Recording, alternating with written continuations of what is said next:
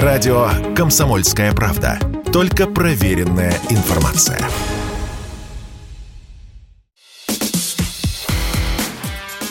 Диалоги на Радио КП. Беседуем с теми, кому есть что сказать.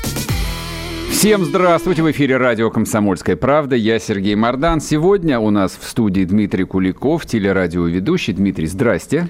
Добрый день, Сергей. Рад вас приветствовать и рад быть в гостях у «Комсомольской правды». Вот с чего хотел бы я начать. А, Путин подписал указ об упрощенном а, порядке предоставления российского гражданства для жителей Запорожской и Херсонской областей. Надеюсь, я ничего не перепутал. А как вы думаете, вот это окончание восьмилетней сурковщины, вот создание бесконечных серых зон, недоговоренностей, отложенных вопросов. Мы теперь понимаем, куда мы идем? Вот что будет с Украиной? Или варианты возможны по-прежнему? Ну, вот с Украиной в целом, конечно, варианты возможны. А вот с Запорожской и Херсонской областями, ну, очень высокая степень определенности. Извините, а Харьков? Э, я думаю, что по Харькову проблема в том, что э, ну, вот Херсонская область это полностью под контролем да, находится. Запорожская более чем на две трети, если угу. я не ошибаюсь. Да, не да? ошибаетесь. Или почти на три четверти, может быть, даже. Да? Вот где-то между двумя третями и тремя четвертями. Вот. А в Харьковской контроль э, меньше территориально. Территориально. Это, это не означает, что э, ну, как-то э, те территории, которые уже находятся под нашим контролем, да, что они, ну, у них какая-то мутная судьба, думаю, что нет. Вот, думаю, что э, мы извлекаем очень многие уроки, э, в том числе и э, в качестве того, что происходит на тех территориях, с которых мы уходим потом, mm-hmm. да, и я думаю, что в полной мере мы такой урок извлекли. Но для понимания я бы вот э, э здесь обратился к словам Пескова, который сказал, что Э, будут решать сами граждане, само население, но все должно быть сделано юридически безупречно.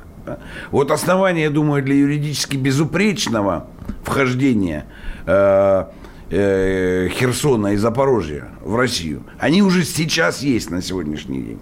А по Харькову, ну, может быть, в целом по области, понимаете, потому что, ну, мы не можем обеспечить вот поймите еще одно, да, мы не можем обеспечить, например, людей, которые живут в Харькове, возможностью прийти и получить гражданство.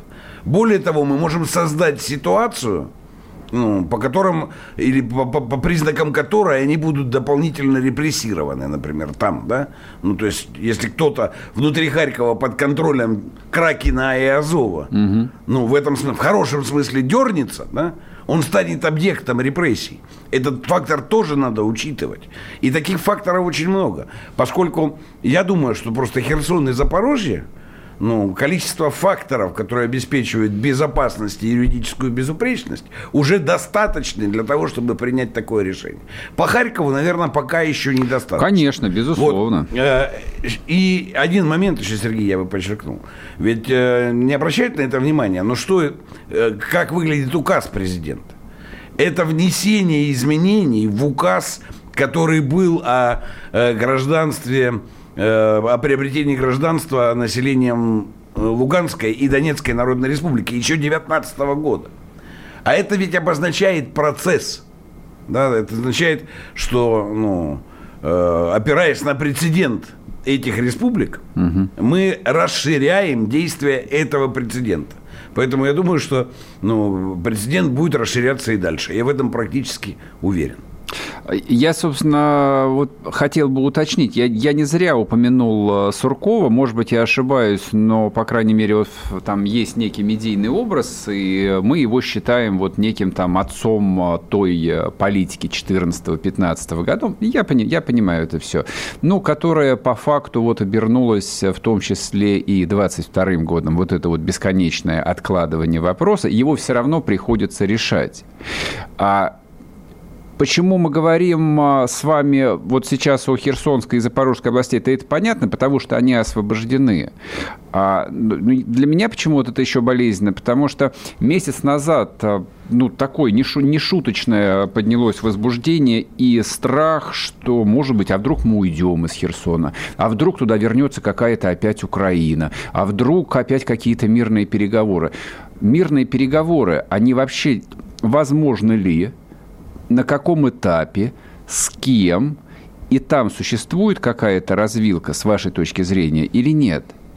Вот смотрите, во-первых, я когда, ну, обращаясь к анализу вот всей этой вещи, я смотрю на это как на исторический процесс. В нем, конечно, роль персон есть. Иногда она очень высока. Ну, например, как там персона руководителя главы государства, например. Да, вот точно. Вот. Иногда она не очень высока. Я бы роль наших вот чиновников, да, персонально, не Админи... при... администраторов. Не, администраторов не преувеличивал бы. Вот, потому что можно по личному относиться как угодно, но при этом я понимаю, что там Сурков, в том этапе находился внутри некоторого процесса. Он мне понятен. Понимаете, я сам был объектом критики очень долгое время, э, потому что, ну, может быть, на фоне наших радикальных патриотов, я был один из немногих, кто на всех ток-шоу говорил, что Минские соглашения – это наша победа, и что чем позже мы будем вынуждены принять решение их отставить и применить другие инструменты, тем лучше. Угу. При этом я второе говорил, что, как я понимаю президента Путина, мое личное понимание, что он принимает радикальные решения, меняющие принципиально линию, тогда, когда их нельзя не принять. Угу. Только в этом случае. Вот я смотрю на все 20 с лишним лет его работы и президентом, там, и главой правительства, я понимаю, что у него есть метод. И он в соответствии с этим методом действует. Потому что он точно понимает, что есть какие-то точки, которые отсекают принципиально целый спектр возможностей. Да, потом появляются другие – но это будет, в этом смысле, это целая смена мира, понимаете? Угу. Вот в этом смысле 24 числа Минский мир, он как бы умер, да? Но у него были свои возможности. Свои возможности были. Вот. И я как считал, так и считаю, что решения 14-15 годов были правильными для нашей страны. Я это последовательно ну, как бы отстаивал. Если тут разбираться, это разговор для там, двух часов разбора – как именно все было, какие были военные, какие были бы силы, какие, какое наше было состояние, один из главнейших факторов. Скажу только одно. Вот сейчас сидят НАТО, ну вот санкции, и то стремаются, вот у них сейчас проблема, так все-таки давать тяжелое вооружение в значимых или не давать. Я вас уверяю, в 2014 году без наличия Сармата, Посейдона, э, Авангарда – и всего того, что есть сейчас у нас, Запад не был бы настолько э, вдумчив, вот так скажу, да? Это только один из факторов. Угу, угу. Вот теперь, ну, э, возвращаясь как бы сюда, да, это вот исторический контекст.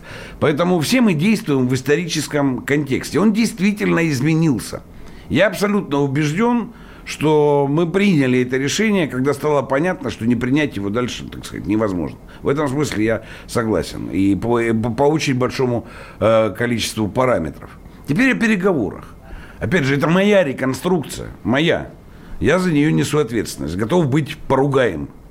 Вот, но действительно нам пришлось изменить, а Путин, кстати, об этом говорил, мы будем действовать по плану, но с учетом открывающихся обстоятельств. Полная цитата его как раз в начале операции. Э, моя реконструкция заключается в том, что мы предлагали решение, как и все, мы всегда предлагаем решение наименее затратное нашим противникам и контрагентам. Вот как мы 23-го предложили им просто отвести войска, угу. вот, и на этом бы все, ничего бы не было, да? начался бы, то есть запустить другой процесс. Если Украина отводит войска, начинается другой процесс. Но нет тысяч погибших, нет разрушений, а процесс другой начался. Вот так же и предложение с переговорами. Это запуск другого процесса, Сергей. Возможность запустить его.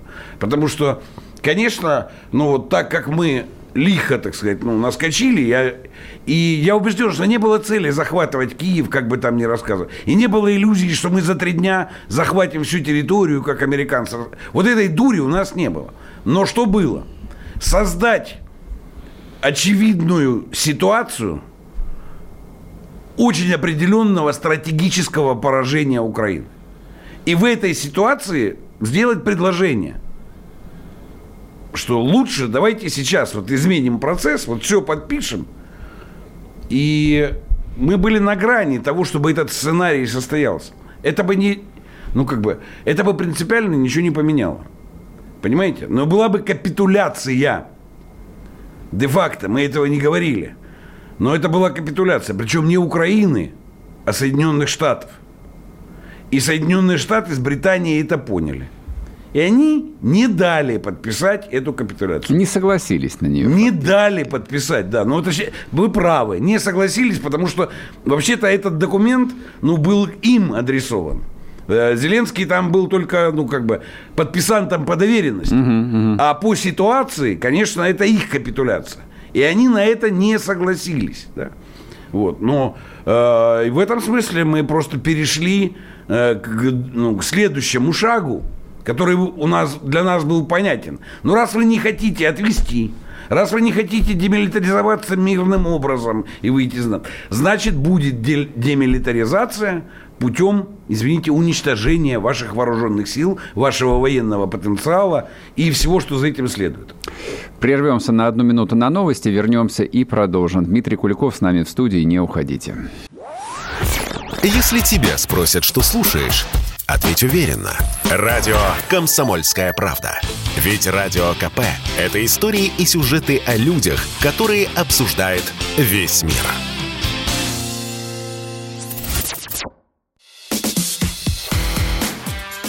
Диалоги на Радио КП. Беседуем с теми, кому есть что сказать.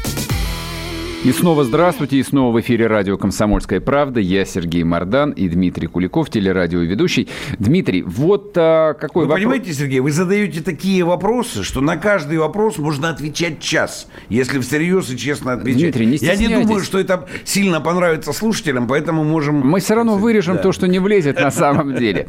Значит, да, поскольку, поскольку, поскольку у нас а, вот в предыдущей части всплыли вдруг вот из глубин Соединенные Штаты Америки, которые да. руками своих э, прокси ведут войну, вот мы выходим на такую вещь вроде бы как э, и очевидную, а с другой стороны и неочевидную. То есть в информационной, э, там, в информационном пространстве мы говорим именно про военный конфликт с Украиной, мы говорим о боевых действиях, упоминаем там ВСУ, все, украинских политиков, а на самом деле вот эти вот ключевые игроки вроде бы как остаются за, так сказать, за горизонтом.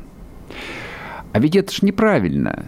То есть Украина это же не более чем а, ну, вот некая территория, там, театр боевых действий. А переговоры-то идут с другими людьми. Вот как вы думаете, а, может быть, что-то не, произнес, не произносится вслух, может быть, опять-таки, другие какие-то кристаллизуются решения возможные их меняет ситуация. На что мы можем выйти? Вот на какие условия мира мы можем выйти, ну, допустим, через месяц, через два, через год с Соединенными Штатами Америки? Понимаете, в чем дело? Это настолько вроде бы очевидно, что даже не требует особых вещей, но тем, таких пояснительных, но тем не менее требует, потому что мы все время к этому возвращаемся. Но напомню только одно. В декабре мы написали наши требования Соединенным Штатам. Помните про военно-технические, военные и военно-технические меры, которые мы предпримем? Вот это они и есть. Это они и есть, эти военно-технические меры. Потому что мы в декабре потребовали от Соединенных Штатов убрать пистолет от нашей головы, и тогда мы будем разговаривать. Россия не будет разговаривать с пистолетом, приставленным к ее голове. Не будет. И вести переговоры ничего не будет делать. Соединенные Штаты это отвергли. Поэтому действительно на территории Украины мы проводим специальную военную операцию. И смотрите, это очень важно, потому что слова имеют значение. Война – это юридический международный термин, раз, который влечет очень определенные последствия. А, и это метод осуществления боевых действий, война. Да? Вот. Мы и от одного, и от другого сознательно отказались. Вот. Но наши западные друзья, как Чип и Дейл, спешат нам на помощь. Они же все объявили, что они ведут с нами тотальную гибридную войну. На самом высоком уровне. Вот. И для нас вместе с нашим требованием декабря и этим их заявлением существует абсолютная ясность.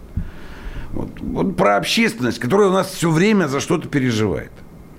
Ну, во-первых, вся социальная сеть и вот эта структура моментальной коммуникации создана для того, чтобы максимальное число людей все время за что-то переживали. Угу.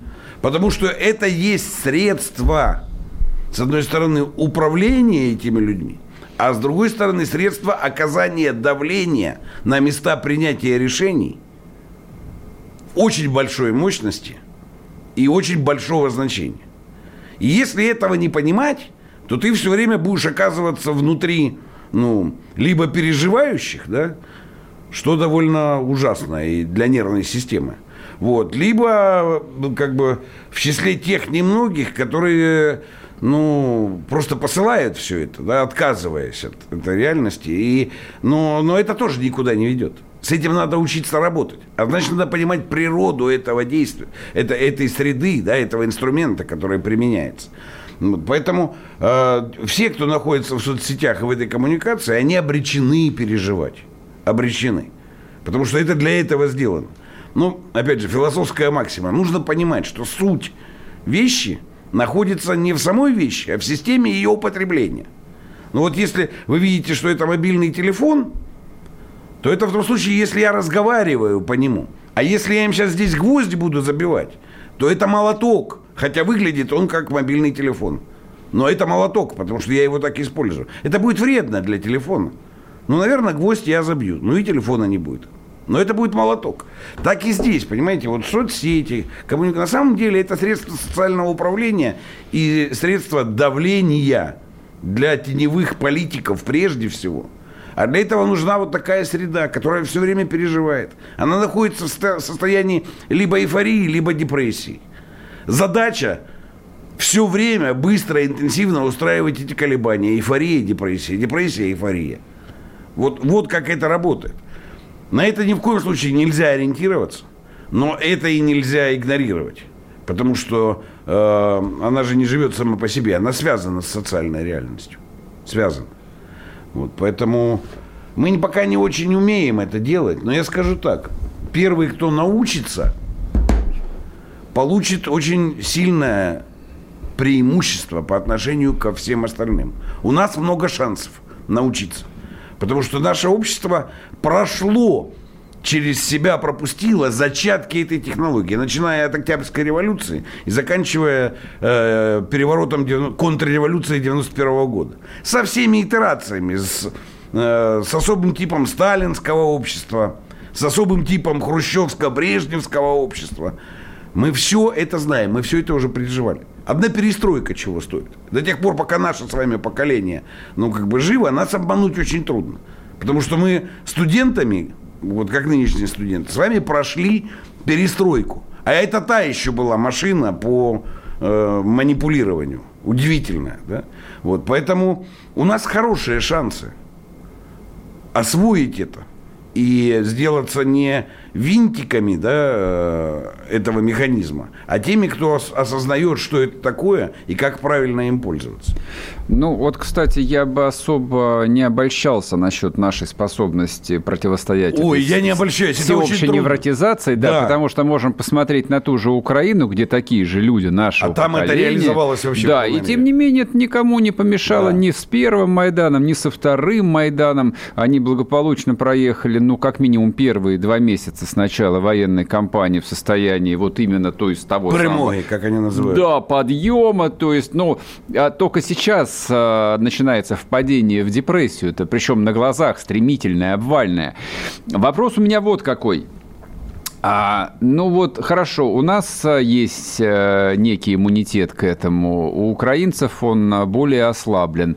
А, как показывает там жизнь, телевизионные сюжеты, так его и в Европе нет, и в Америке нету. Они точно так же подвергаются... У них еще хуже, чем у Украины. Так а кто всем руководит? Рептилоиды? Вот ну, Сорос, Сорос с Киссинджером, вот эти вот старые... Сейчас о Соросе и Киссинджере поговорим. Они же не зря вот да. выступили это? Может быть, ну, это сигналы ну, нам всем?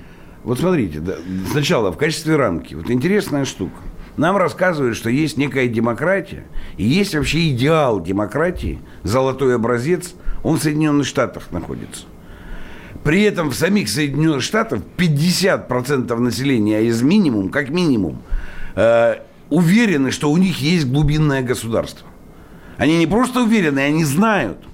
У них президент Трамп, президент страны, говорит, что у нас есть глубинное государство.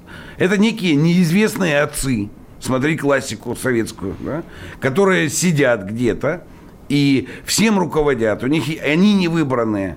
Есть чиновники, которые как бы привязаны к этим неизвестным отцам. Они не, не выборные. И они вообще все решают, и они все делают. Вот мне интересно, как может это существовать этот мир и сама Америка, в котором есть вот эти два утверждения – образец демократии, в котором существует глубинное государство, которое является абсолютно манипуляционным и в этом смысле элитократией, стоящей за сценой любых публичных процедур. Дмитрий, так вы сами и ответили. На самом деле отцы-основатели американского государства все были масоны. Это же, в общем, как бы исторический факт. Это исторический факт. Только надо к нему относиться спокойно. Потому что тут очень легко свалиться в конспирологию. Вот то, что я говорю, никакая не конспирология. И вы сейчас это подтвердили. Потому что вы посмотрели на факты истории. Не надо искать тайных, так сказать, масонских лож. Они тоже есть. Но это всегда неблагодарный путь. Посмотрите в историю. Там все, ну, в этом смысле публично развивается. Во-первых, это, да, это так основывалось, как элитократия – где государство должно было стать инструментом элиты, не сущностью самой по себе, как это Платон обсуждал, да, а инструментарием неких конкретных физических людей должно было стать государство. Так и задумывалось. И второе, радикальная идеологизация, которая присутствовала в тех, которые туда приехали, потому что они считали, что с ними прямо поговорил Бог, поэтому они уже сверхлюди – а все остальные навоз, которые они должны, так сказать, разгребать, им удобрять и этим навозом, ну, как-то, значит, руководить. Это вторая компонента, очень сильная, потому что те, кто приехали туда создавать это государство, сразу оказались в позиции, ну, э, вот этих сверхчеловеков еще до Ницше и до Гитлера – но они уже там были, в самом ядре, в самом основании. А когда это в момент возникновения существует, оно дольше существует угу. всю историю. И развивается. Избавиться от этого можно только одним образом. Вообще перечеркнув, так сказать, весь, э, весь этот проект да, до оснований. Тогда ты от этого избавишься. Сейчас мы уйдем на короткий перерыв на новости, вернемся и продолжим разговор про американскую политическую ДНК с Дмитрием Куликовым. Радио «Комсомольская правда». Только проверенная информация.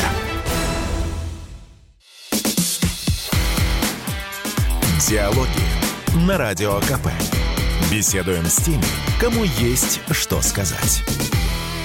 И снова здравствуйте, и снова в эфире радио «Комсомольская правда». Я Сергей Мордан и Дмитрий Куликов, телерадиоведущий. А мы в предыдущей части вышли на такую очень... Э, на тонкий лед мы вышли. Мы же заговорили вроде как про глубинное государство, про масонство, про то, кто на самом деле управляет Соединенными Штатами, а соответственно и миром. Так кто-то, как же это устроено? Как же так случилось, что 20 век стал веком Америки, и 21 вот 22 год на дворе, а до сих пор мы говорим о том, что сражение идет между американскими прокси и нами? Ну, традиция, англосаксонская традиция – Великая? Ну да, конечно, она воспроизводится. Но в этом смысле, понимаете, когда вот говорят там э, фултоновская речь Черчилля, объявление холодной войны, я всегда спорю, в том числе с нашими американистами, говорю, ребят, да не это важно. Не про железный занавес важно. Важно другое, что Черчилль этой речью передал бразды правления миром от Британии к Америке. Вот ровно в этой точке. И в этом смысле принес присягу от э, британской, от имени британской элиты, да, что она дальше будет подчиняться американской элите. В этом смысл был главный фунтоновской речи, а не в железном занавесе там, или еще чем-то. Вот, поэтому, да, конечно, американцы – это наследники многовековой истории Британской империи. Вот, в чем-то более продвинутые, в чем-то менее продвинутые, но наследники – Хотя у них есть сложности. Они же отказали, ну, как бы сам американский проект еще фундирован тем, что он отказался от всей предыдущей европейской истории. Поэтому у них там все время сбоит и искрит. Да, и то, что там Ларуш и другие все обсуждают про то, как Британия все-таки тайно правит Америкой, тайно. Она-то, конечно, признала, что Америка, но тайно она правит Америкой. И таких конструкций очень много. Вот. А проблема в одном. Можно все простыми словами сказать. Есть англосаксонская элитократия, сформировавшаяся ну, еще с момента становления британской государственности. Вот, потому что в Британии есть результат очень многих завоеваний. Мне всегда смешно, как человеку, получавшему историческое образование, нормандская теория, типа русские не способны были, значит, норманов и так далее. Я говорю, слушайте, ребят, ну вы хоть как-то, ну перестаньте чушь нести. Был Рюрик Норманом, не был Рюрик Норманом. Это не важно, потому что мы, глядя на историю, понимаем, что никаких норманов, никакого завоевания нет. А в Британии норманами она была завоевана, реально завоевана. И государственность Британии строилась как результат этого завоевания и ряда других завоеваний. Это специфическая государственность очень. Вот, ну, британская революция, когда элита, ну тогда аристократическая, сказала, что наши отношения с государством будут всегда результатом договора. Ну, государем, который воплощал тогда. Вот. И это принципиально другой путь, нежели у нас. Потому что у нас Иван Третий сказал, я вообще ни с кем договариваться не буду. Есть Русь мне вверенная Богом. Я перед Богом отвечаю, ну а позже появилась еще и перед народом, да, ну там через сколько угу. лет.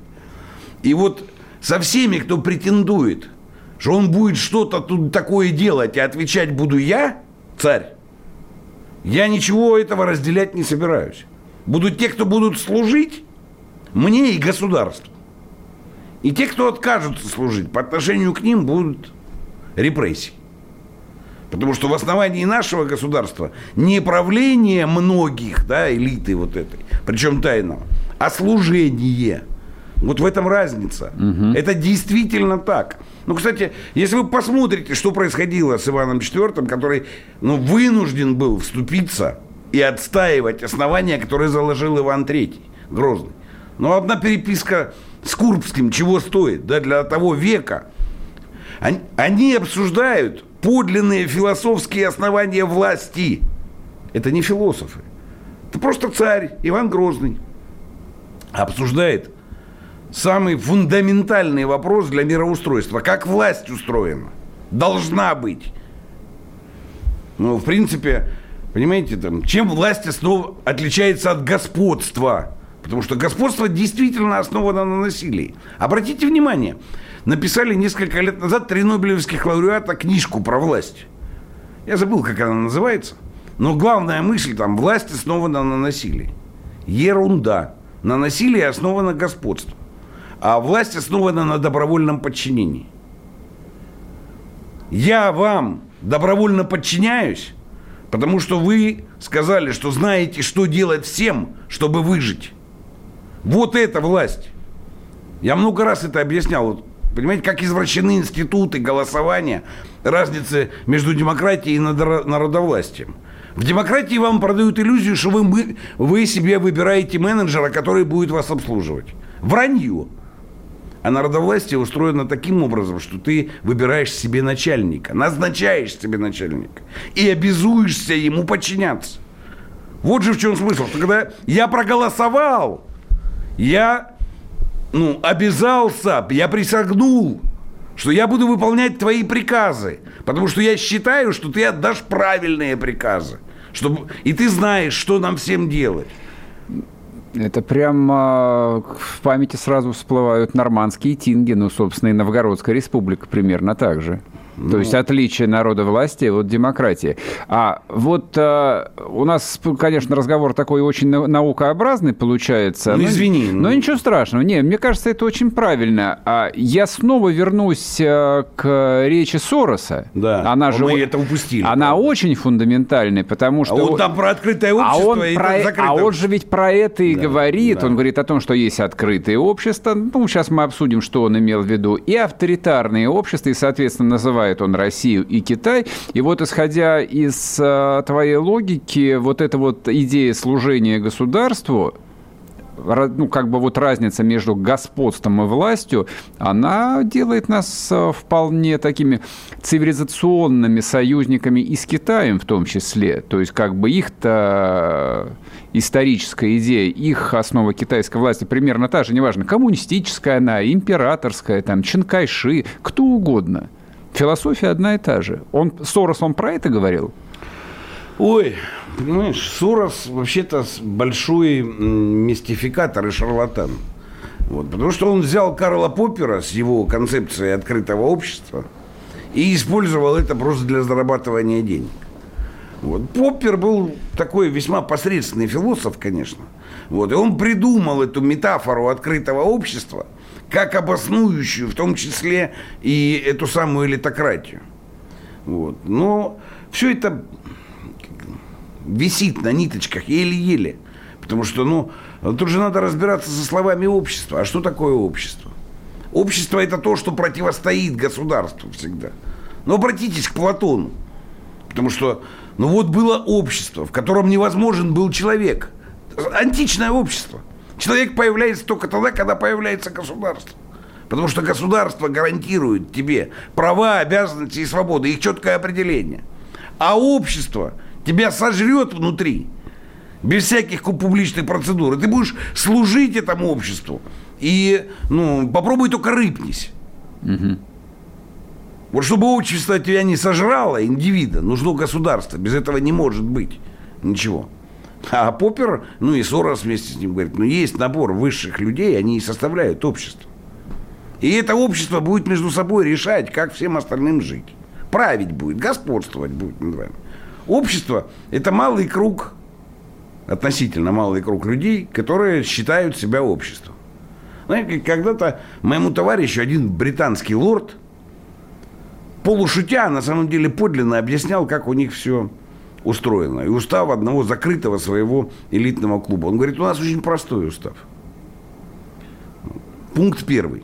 Мы исходим из того, что миром правит малая группа людей. Пункт второй. Мы за демократию. Пункт третий. Каждый за себя платит сам. Вот весь устав. Ну, он очень логически связан. Абсолютно. Это продуманные три тезиса. Они лежат в основании функционирования этого общества, где демократия выступает прикрытием того знания, что миром правит узкая ограниченная группа людей, а демократия – это прикрытие этого правления.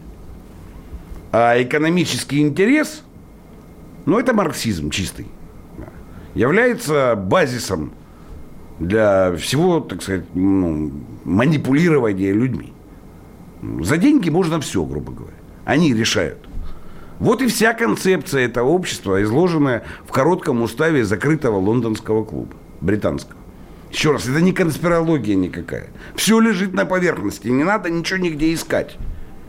Вот. И, кстати, в паузе то, что вы мне сказали, да, что конспирологи скажут, так это же специально так. Да нет, не специально, просто надо уметь смотреть. Ну, оно на самом деле так, понимаете? Не где-то за кулисами, а прямо на прилавке оно так, вот, в открытую. Не надо лезть за кулисы. За кулисами ничего нет, все, ну, все можно увидеть вот здесь. И оно гораздо более ужасное, чем то, что вы ищете за кулисами. Я вот что хочу сказать. Жизнь страшнее, чем любой фильм ужасов. Точно. Сейчас мы уйдем на короткий перерыв на новости, вернемся и продолжим. Дмитрий Куликов с нами в студии. Оставайтесь. Радио «Комсомольская правда». Никаких фейков, только правда.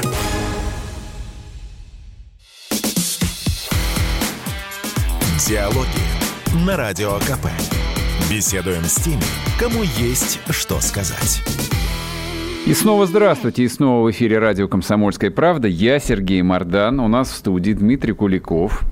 Телерадиоведущий, конечно, но еще и философ, мыслитель, историк, э, Ох, прям мыслитель, мастер, да. мастер распутывать э, очень запутанные клубки. Дмитрий, у меня вот какой вопрос. Ну вот мы поговорили про элитариев, про вот этот вот малый круг избранных, который на самом деле правит миром, про сущность власти – а как э, в России-то к 2022 году? Вот у, у нас как с элитариями? Сложилось э, или придется их опять в горниле войны ковать новых, настоящих? Ну вот смотри, мы с моими товарищами э, Тимофеем Сергеевичем и Петром Мостовым написали целую книжку «История, э, «Идеология русской государственности», вот, где мы, конечно, касаемся событий исторических, но прежде всего мы сконцентрированы на их значении и смыслах, которые они порождали. Вот. Но я вот одно из них наравне с, ну, так сказать, принципом служения, который я упомянул, вот есть еще вот этот принцип, что э, ну вот элитарии в кавычках здесь поставим, потому что слово элита вообще импортное. Дискредитировавшееся. И оно определяет то, как у них. Понимаешь? Угу, Элита угу. это тот, кто имеет долю во власти. Или как бы группой всю власть, да, коллективно имеет всю власть. Причем, как правило, не публично. Вот. А у нас я бы говорил о, как бы, о некоторых ну, людях служебной карьеры. Да, это то, что свойственно нам. Но в истории это очень просто вы видите. Почему вот это как бы ну, в нашу педагогику и в школу, в историческое образование не, так и не вошло, я не понимаю. Тоже же лежит на поверхности. Вот смотрите, с глубины начну. Вот Иван Третий учреждает помещичье землевладение – в отличие от родового боярского. Угу. И возникает эта конкуренция. Он начинает опираться на помещиков. Кстати, советская школа тоже, вот в силу советской школы, закабаление пошло крестьян, закрепощение, значит, при Иване Третьем. Но все же было очень просто. Помещик на основании ну, своего хозяйства обязан выйти конно и оружно с группой товарищей на службу государю по первому требованию. Крестьяне его – это элемент службы. Потому что они трудятся, а помещик должен жизнь отдать, если что, угу. вместе со своим отрядом. И это справедливо. Не буду вдаваться, но вся борьба за то, что не служить нам надо, а править, она просматривается как бы дальше, да, столкновение боярства, боярства и помещества, да, вот это вот все. Тех, но, в принципе, переломный момент, конечно, достиг Петр, потому что Петр I ввел и табель о рангах, и службу закрепил, но недолго, потому что Петр III и Екатерина освобождает дворянство от службы. И вот это корень, с моей точки зрения, проблемный корень крушения империи дальше. Потому что до тех пор, пока даже крепостничество, даже. Носило вот этот смысл службы, мы крестьяне на поле, а ты на поле боя, дворянин, служим, то это было нормально. А когда службу убрали дворянина, а крестьян оставили, и появился только экономический смысл эксплуатации, то возникло просто рабство на самом деле. То возникла ситуация ну вот рабство не знаю, потому что, опять же, я со словами бы аккуратно, понимаете? Каждое слово имеет значение. Угу, угу. Но то, что остался только экономический смысл эксплуатации труда и больше ничего, было сильнейшей миной под фундамент ну, государственности.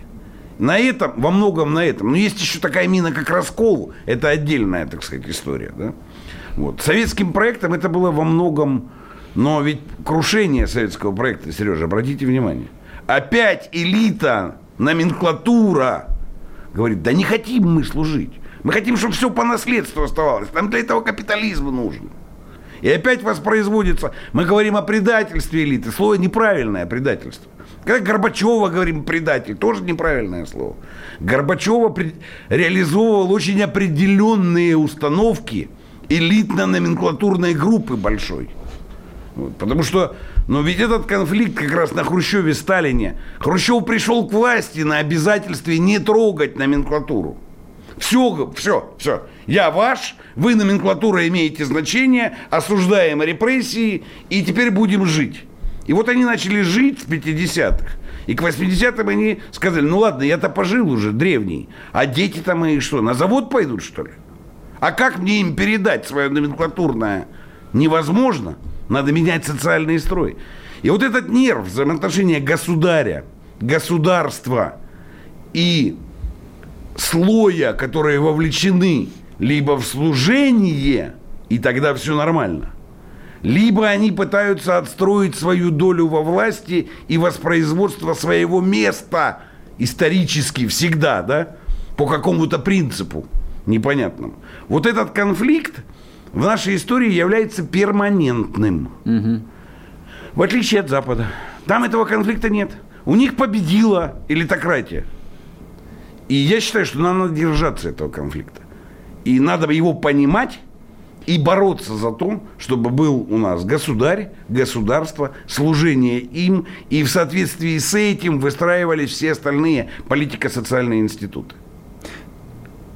Спор до конца не решен. Просто чтобы ты понимал, что у меня да, нет да, да, я, я понял. Не, я Исторический просто... спор до конца не решен. Я просто рискну предположить, соответственно, вот исходя из этой логики, сейчас, наверное, происходит очередной кризис, который должен э, вот эту группу, которая не элита, мы выяснили плохое слово, и слегка, так сказать, обновить или не слегка обновить. Ну, это, все, это как бы это естественный процесс. Да, да, да. Это... Потому что, ну, поскольку обрушается картина соблазна, в котором можно было существовать ну, даже нашим богатым, я сейчас не обсуждаю, законно стал богатым или незаконно, неважно. Это отдельный разговор, угу. юридический. Вот, э, стать частью той большой элиты, вот это обнулилось. Они ведь сейчас что поняли? Никакая это не мировая элита. Никакой ты не управляющий золотым миллиардом. Как немцы говорили, ты русишь швайн. И это было объяснено не нашим государством, не нашим президентом, а теми, кому они стремились. Президенту они же не верили, он же их предупреждал, они ему не верили. Да дело, дело-то даже не в этом, он их предупреждал. Понимаешь, тут же еще другой эффект. Надо же знать наших русских, даже элитных. Потому что ну, элитных в кавычках, опять неправильное uh-huh. слово, даже богатых. Вот, потому что я вот, ну, помнишь, Бжезинский рассказывал, так вот не рыпайтесь. Ваши же деньги все у нас. И как только мы деньги возьмем, вы кончитесь. Ну да, они и Бжезинскому на самом деле не верили. А выяснилось-то что? Что они не врали. Нет, но они забрали деньги, а мы рухнули.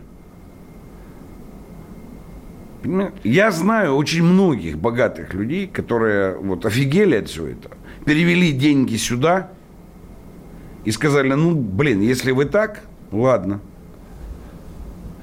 Вот обратно. Нет, кто-то побежал плакать, верните мне. Есть и такие. Но это всегда так бывает. В кризисные моменты. Люди делятся. Но я убежден, что даже наша богатая прослойка поделилась в обратной пропорции, нежели рассчитывал Бжезинский. На самом деле поделилась, понимаешь, Сергей?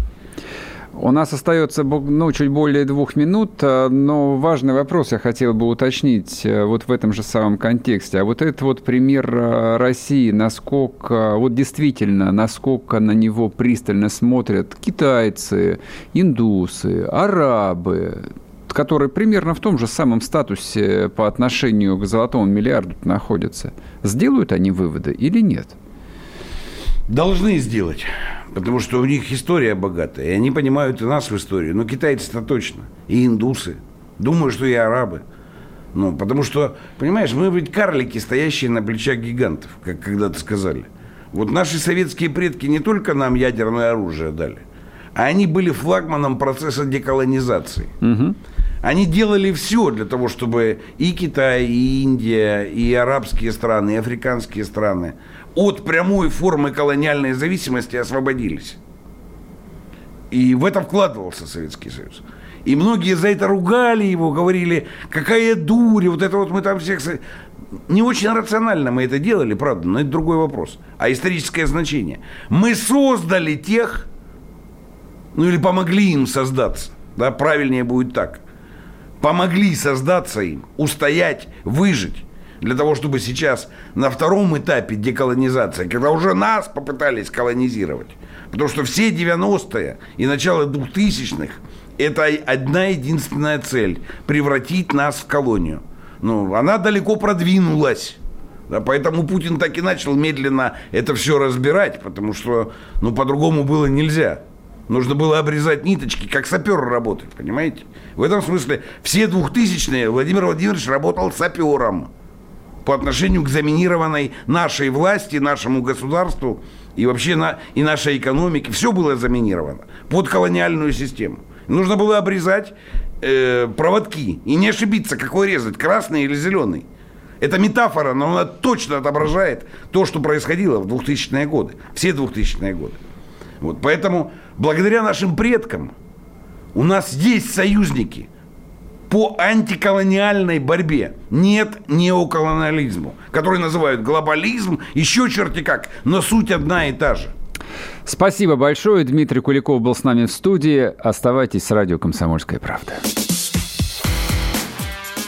Диалоги на Радио КП. Беседуем с теми, кому есть что сказать.